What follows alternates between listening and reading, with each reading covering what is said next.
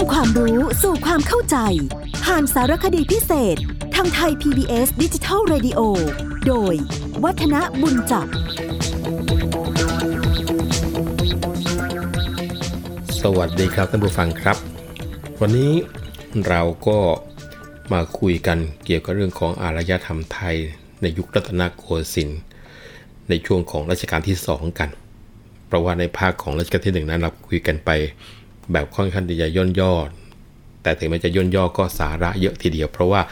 พระราชกรณียกิจในการที่จะสร้างสารรค์ทางด้านอารยธรรมไทยในสมัยของพระองค์ท่านนั้นถือว่าเป็นยุคฟื้นฟูที่สำคัญมากๆทีเดียวนะครับ พอเข้ามาถึงสมัยของรัชกาลที่2เนี่ยพระบาทสมเด็จพระพุทธเลิศล้านภาลัย ก็ทรงครองราชต่อจากรัชกาลที่ 1 ตามที่เรารู้กันอยู่ พระองค์ท่านก็ได้ทรงทำนุบำรุงบ้านเมืองทุกๆด้าน เพื่อประโยชน์แก่ประสบนิกรของพระองค์ รวมทั้งความเจริญงอกงามของชาติบ้านเมืองของเราด้วยนะครับ ถ้าหากว่าจะพูดถึงอารยธรรมในรัชสมัยของพระองค์เด่นๆนะครับ คงจะต้องบอกว่าเกือบทุกด้านเลยทีเดียว ในแง่ของการปกครอง ก็ทรงดำเนินรอยตามสมัยของพระราชบิดา ก็คือรัชกาลที่1นะมีการเปลี่ยนแปลงปรับปรุงแก้ไขอยู่บ้าง เพื่อที่จะให้เข้ากับสภาวะแวดล้อมของสังคมของการเมืองของเศรษฐกิจ เศรษฐกิจปรับอะไร ในแง่ของอารยธรรมเศรษฐกิจในสมัยของรัชกาลที่2คงจะต้องบอกว่า ในช่วงตอนปลายของรัชกาลของพระองค์นั้น ได้ทรงอนุญาตให้ชาวจีนเนี่ยผูกขาดการเก็บภาษีบางอย่าง โดยที่เจ้าภาษีในอากรจะต้องมอบส่งเงินจำนวนเดือนให้กับรัฐ ตามราคาที่ประมูลไว้ แล้วก็ได้มีการแก้ไขระบบของพระคลังสินค้า โดยการทำสัญญาเลิกระบบผูกขาดสินค้า โดยพระคลังสินค้านะครับ หลังจากนี้เริ่มมีเอกชนบ้างอะไรบ้างเข้ามารับได้มากขึ้นนะครับ นี่คือภาคเศรษฐกิจ ในภาคของสังคมก็มีลักษณะเหมือนกับสมัยของรัชกาลที่ 1 ก็คือคนในสังคมก็ยังมีชนชั้นปกครองที่เป็นกษัตริย์เป็นเจ้านาย ผู้ที่เป็น ไพร่เป็นทาสนี่ก็เป็นพวกชั้นใต้ปกครองลงมา ในด้านศาสนา ก็ปรากฏพระอารามสำคัญที่ได้โปรดให้มีการบูรณะปฏิสังขรณ์เด่นๆก็คือวัดอรุณราชวราราม หรือว่าวัดแจ้งนะครับแล้วก็วัดสุทัศน์ ส่วนพระอารามอื่นๆ ที่ได้ทรงบูรณะปฏิสังขรณ์ก็มีวัดมูลีโลกยาราม วัดราชบูรณะ วัดราชาธิวาสวัดสังกจาย ทั้งมีการฟื้นฟูประเพณีวิสาขาบูชา นอกจากนั้นก็มีการปรับปรุงการสอบพระปริยัติธรรม แล้วก็ทรงแต่งสมณทูตไปลังกา รวมทั้งโปรดให้มีการทำการสังคยนาบทสวดมนต์ มีการในการพระราชพิธีอาพาธพินาศ แล้วก็ทรงตั้งโรงทาน นอกจากนี้ก็โปรดให้มีการบูรณะ มหาชาติคำหลวงที่ศูนย์หายไปให้ครบทั้ง 13 กัน เพราะมีบางการหาขาดหายไปในช่วงตั้งแต่สิ้นอยุธยานะครับ ทางด้านสถาปัตยกรรมมีหลักฐานว่าในพุทธศักราช 2361 นั้นรัชกาลที่ 2 ได้โปรดให้จัดหาที่เพื่อที่จะพระราชทานแลกเปลี่ยนกับที่บ้านของเสนาบดี แล้วก็สร้างกำแพงขยายเขตพระบรมมหาราชวังทางด้านใต้ออกไปจนกระทั่งจดเขตวัดโพหรือวัดพระชิตพลแล้วก็ให้ทำถนนสายหนึ่งขึ้น เรียกว่าถนนท้ายวังทุกวันนี้นี่แหละ คราวนี้เมื่อขยายเขตพระบรมมหาราชวังออกไปแล้ว ก็โปรดให้สร้างสวนขวาในพระบรมมหาราชวังด้วยดังนั้นก็จะมีการปั้นแกะสลักบ้างอะไรบ้างขึ้นมานะครับโดยเฉพาอย่างยิ่งการปั้นแกะสลักนั้น มีแบบอย่าง การช่างของไทยได้เริ่มวิวัฒนาการก้าวหน้าออกไป โดยที่มีอิทธิพลของศิลปะฝรั่ง แล้วก็จีนเข้ามาปะปนแทรกอยู่ ก็เลยทำให้รูปทรงลวดลาย แล้วก็สิ่งประดับต่างๆ เปลี่ยนแปลงไปจากเดิมเยอะ อย่างเช่นว่าพระพุทธธรรมมิสราช โลกธาตุติลก ซึ่งเป็นพระประธานปฏิสถานอยู่ในพระอุโบสถวัดรุณราชวราราม พระพักว่ากันว่าเป็นฝีพระหัตถ์ของรัชกาลที่สองทรงปั้นขึ้นเลยทีเดียวล่ะนะครับ แล้วก็มีบานประตูวิหารของพระศรีสักยบุนีที่วัดสุทัศน์ ซึ่งเรียกว่าทำกันอย่างวิจิตรงดงาม เป็นลายสลักซับซ้อนกันหลายชั้นทีเดียว แล้วก็มีเครื่องถ้วยชามในสมัยของรัชกาลที่สองนี้ก็มีฝีมือช่างเขียนของไทยเจริญขึ้นมาก แบบอย่างลวดลายก็ผิดไปจากเดิม แล้วก็สวยงามแปลกตานะครับ นอกจากนั้นคงจะต้องบอกว่าในแง่ของประติมากรรม งานช่างทางด้านการปั้นที่สำคัญของชาติไทยเราแต่โบราณ ก็คือการหล่อพระพุทธรูป ว่ากันว่าในสมัยของรัชกาลที่สองนั้น ได้มีการหล่อพระพุทธรูปที่สำคัญ องค์แรกก็คือพระพุทธธรรมมิสาราชโลกธาตุติโลก ซึ่งเป็นพระประธานในพระอุโบสถวัดอรุณราชวรารามนะครับ อีกองค์หนึ่งก็คือ พระพุทธอนันตคุณอดุลยยานบพิษอันนี้เป็นพระประธาน ในพระอุโบสถวัดราชโอรสารามฝั่งทนนี้เองนะครับ แล้วทางด้านงานจิตรกรรมก็คงจะต้องบอกว่า ภาพจิตรกรรมในสมัยของรัชกาลที่2เนี่ยเด่นๆก็คือภาพที่ฝาผนังพระอุโบสถ แล้วก็พระระเบียงวัดอรุณราชวราราม แต่ก็มีฝีมือช่างในสมัยของรัชกาลที่ 3ทำเติมอยู่ในบริเวณนั้นด้วยนะครับ คงจะต้องให้คนที่รู้จักชัดเจนไปชี้ให้ดูว่าตรงไหนตรงไหนกันบ้างเป็นของ รัชกาลที่ 2 แล้วตรงไหนเป็นของช่างในสมัยของรัชกาลที่ 3 นะครับ เราข้ามเข้ามาสู่อารยธรรมไทยสมัยของรัชกาลที่ 3 บ้างนะคงเป็นที่ทราบกันดี ในสมัยของรัชกาลที่สานั้น ภาวะทางเศรษฐกิจไทยของเราเนี่ยรุ่งเรืองมาก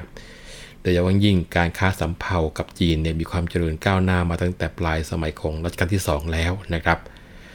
พระบาทสมเด็จพระนั่งเกล้าเจ้าอยู่หัวนั้นก็ทรงอุปถัมภ์คำชูพระพุทธศาสนาเป็นอันมากสุบูรณปฏิสังขรณ์พระอารามที่จำรุดทุดโทรมตามหัวเมือง แล้วก็ในกรุงเทพอย่างมากมาย แล้วก็ทรงสถาปนาวัดใหม่ขึ้นมาหลายแห่งนะครับ เช่นว่า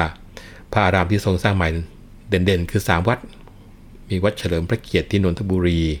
วัดเทพธิดาราม แล้วก็วัดราชนาดารามในกรุงเทพ ส่วนพระอารามที่ทรงบูรณะ 50 วัดได้นะครับ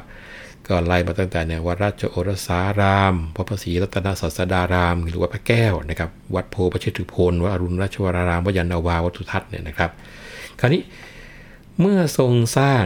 แล้วก็บูรณปฏิสังขรณ์เสร็จแล้วก็มีการสร้างพระปฏิมาประธาน ก็คือพระประธานของวัดเนี่ยเอาไว้ตามอารามต่างๆ เช่น พระปฏิมาประธานที่วัดเทพธิดาราม วัดเฉลิมพระเกียรติ วัดสุทัศน์ วัดกัลยาณมิตร วัดอรุณราชวราราม แต่วันนี้ในวัดอรุณนี่อยู่พระวิหารนะครับนอกจากนั้นก็มีการสร้างพระไตรปิฎกแล้วก็แปลพระคัมภีร์ต่างๆ ส่งส่งเสริมการศึกษาพระปริยัติธรรมนะในแง่ของสถาปัตยกรรมและจิตรกรรม คงจะต้องบอกว่าในสมัยของรัชกาลที่สามนี้ เป็นยุคแห่งการก่อสร้าง และเป็นยุคแห่งการปฏิสังขรณ์วัดวาอารามเป็นจำนวนมาก สถาปัตยกรรมที่สร้างในยุคนี้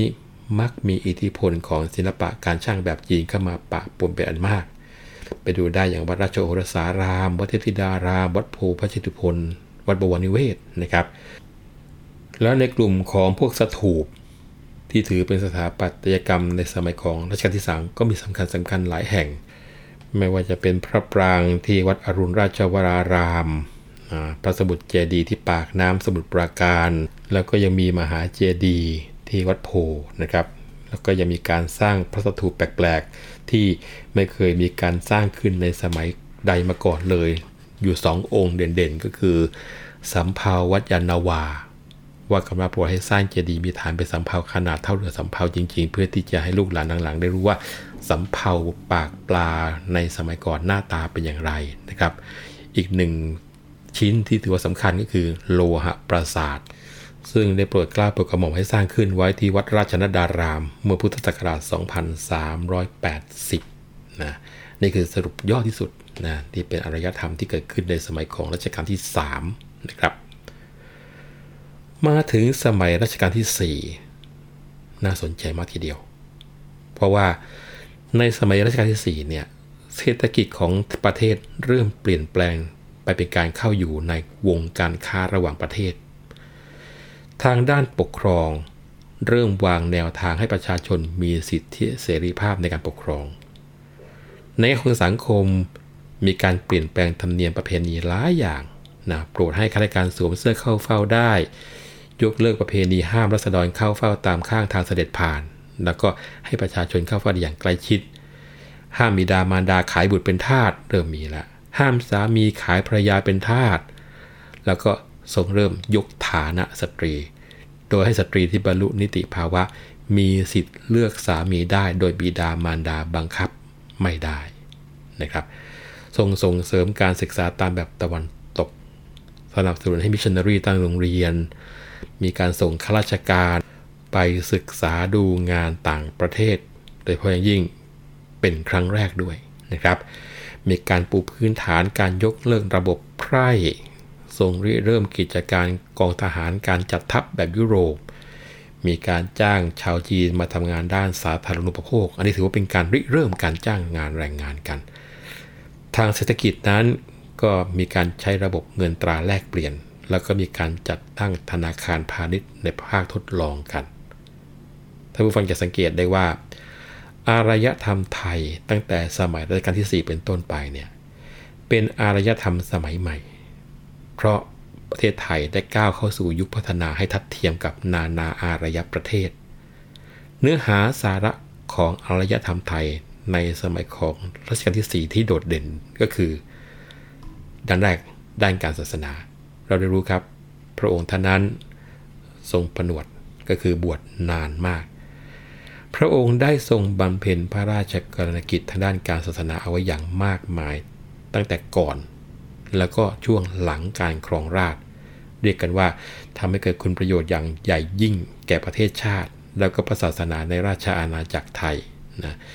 งานทางด้านศาสนาที่สำคัญยิ่งของพระองค์ท่าน อย่างเช่น มีการพระราชทานกำเนิดคณะสงฆ์ที่เรียกว่าธรรมยุติการนิกายเนี่ยประสงค์ธรรมยุติขึ้นมา ซึ่งนับเป็นการปฏิรูปพระพุทธศาสนาครั้งใหญ่ครั้งหนึ่งในบ้านเมืองเราทีเดียวนะครับ นอกจากนั้นก็มีการเปลี่ยนแปลงแก้ไข แล้วก็ปรับปรุงข้อปฏิบัติ และจัดเป็นระเบียบแบบแผนสำหรับธรรมทูต ได้ยึดเป็นแนวปฏิบัติ โดยเฉพาะเพื่อความถูกต้องเหมาะสม ทางได้ทรงกำหนดหลักการอ่านภาษาบาลีขึ้นใหม่ ให้สอดคล้องกับหลักสากลนิยม เข้ากันได้ทั้งโรมัน สิงหนพม่านะเป็นว่าเสียงทอทหารเอาเสียงเป็นเสียงดอเด็ก ซึ่งอักษรโรมันใช้เป็นตัวดีไม่ไม่ได้ใช้เป็นตัวทีนะครับ นอกจากนั้นในการแสดงพระธรรมเทศนาก็ทรงมีพระราชนิยมให้เทศด้วยปากเปล่า คือเทศด้วยฝีปากจริงๆ ไม่ใช่เขียนไปอ่าน แล้วก็เทศด้วยสำนวนธรรมดาธรรมดาให้คนฟังเข้าใจง่าย แล้วก็เทศในเรื่องที่เป็นหลักธรรม ชักนำปฏิบัติตามจริง ไม่ใช่มุ่งเทศแต่เรื่องชาดก ท่านบอกว่าเป็นนิทานที่ค่อนข้างจะไร้สาระ โดยที่มุ่งแต่จะให้คนฟังสนุกเพลิดเพลินเท่านั้นนะท่านจะให้เน้น เอาตัวแก่นของธรรมะเป็นตัวตั้ง ส่วนอีกด้านหนึ่งที่มีความสำคัญยิ่งในอารยธรรมศาสนาในสมัยของรัชกาลที่ 4 ก็คือ ทรงกวดขันส่งเสริมการศึกษาเล่าเรียนพระปริยติธรรมในหมู่คณะสิทธิธรรมยุทธ์เป็นอย่างยิ่ง ถึงกับที่ทรงกำหนดระเบียบการครองผ้าใหม่ แล้วก็ได้ทรงวางระเบียบการบรรพชาอุปสมบทใหม่ด้วยนะครับ นอกจากนั้นก็ทรงคบหาสมาคมกับนักบวชต่างศาสนาลัทธิ เช่น ทรงสมาคมกับพระยวนในลัทธิมหายาน ทรงสมาคมกับบาทหลวงแห่งคริสตศาสนานิกายโรมันคาทอลิก แล้วก็มิชชันนารีอเมริกันแห่งคริสตศาสนานิกายโปรเตสแตนต์นะครับ นอกจากนี้ในหลวงรัชกาลที่ 4 ก็ย่างที่ทรงสร้าง แล้วก็มีการบูรณะปฏิสังขรณ์วัด รวมทั้งปูชนียสถานหลาย ๆ แห่ง อย่างเช่นว่าอารามหลวงที่ทรงสร้างใหม่ในกรุงมี 5 วัด ตั้งแต่วัดปรมนิวาสวัดสมนัตวิหาร วัดปทุมวนาราม วัดราชประดิษฐ์แล้วก็วัดพระกุกษัตริยารามนะครับ แล้วก็บางส่วนก็บูรณะปฏิสังขรณ์ที่อยู่ในกรุงมีถึง 22 วัดนะอย่างเช่น วัดสะเกตวัดอรุณราชวราราม วัดบวรนิเวศวัดมหาธาตุนะครับ แล้วก็บางทีก็ไปทำที่หัวเมือง อย่างเช่น วัดสุวรรณดาราราม วัดพนัญเชิญวัดเสนาสนาราม วัดเขมาพิรตาราม วัดเฉลิมพระเกียรติอย่างเงี้ยนะครับ นอกจากนี้ก็ยังได้โปรดมีการสร้างพระเจดีย์เอาไว้หลายองค์ ที่เห็นเห็นเด่นๆ รู้จักกันดีก็คือพระจอมเพชร แล้วก็พระสุทธเสนาเจดีย์ที่เขาวังเพชรบุรี แล้วก็ทรงสร้างจำลองพุทธรูปเอาไว้หลายองค์นะเช่น พระสัมพุทธพันนีซึ่งก็อยู่ที่อุโบสถวัดพระแก้ว มีพระพุทธนิรันตราย ซึ่งประธานประดิษฐ์เอาไว้ตามอารามหลวงฝ่ายธรรมยุทธ์วัดละองค์วัดละองค์นะแล้วก็มีพระพุทธสิหิงจำลองโปรดให้นำไปประดิษฐานที่ซุ้มจุลนันที่พระปฐมเจดีย์ขนามว่าพระสิหิงนครปฐมโน่นนะครับเอาละครับนี่แค่ด้านเดียวของรัชกาลที่ 4 คือศาสนา เวลาหมด ครั้งหน้าจะมีเรื่องต่อเนื่องเป็นเรื่องอะไรลองฟังกันดู วันนี้ผมวัฒนบุญจับขอลาไปก่อนนะครับ สวัสดีครับ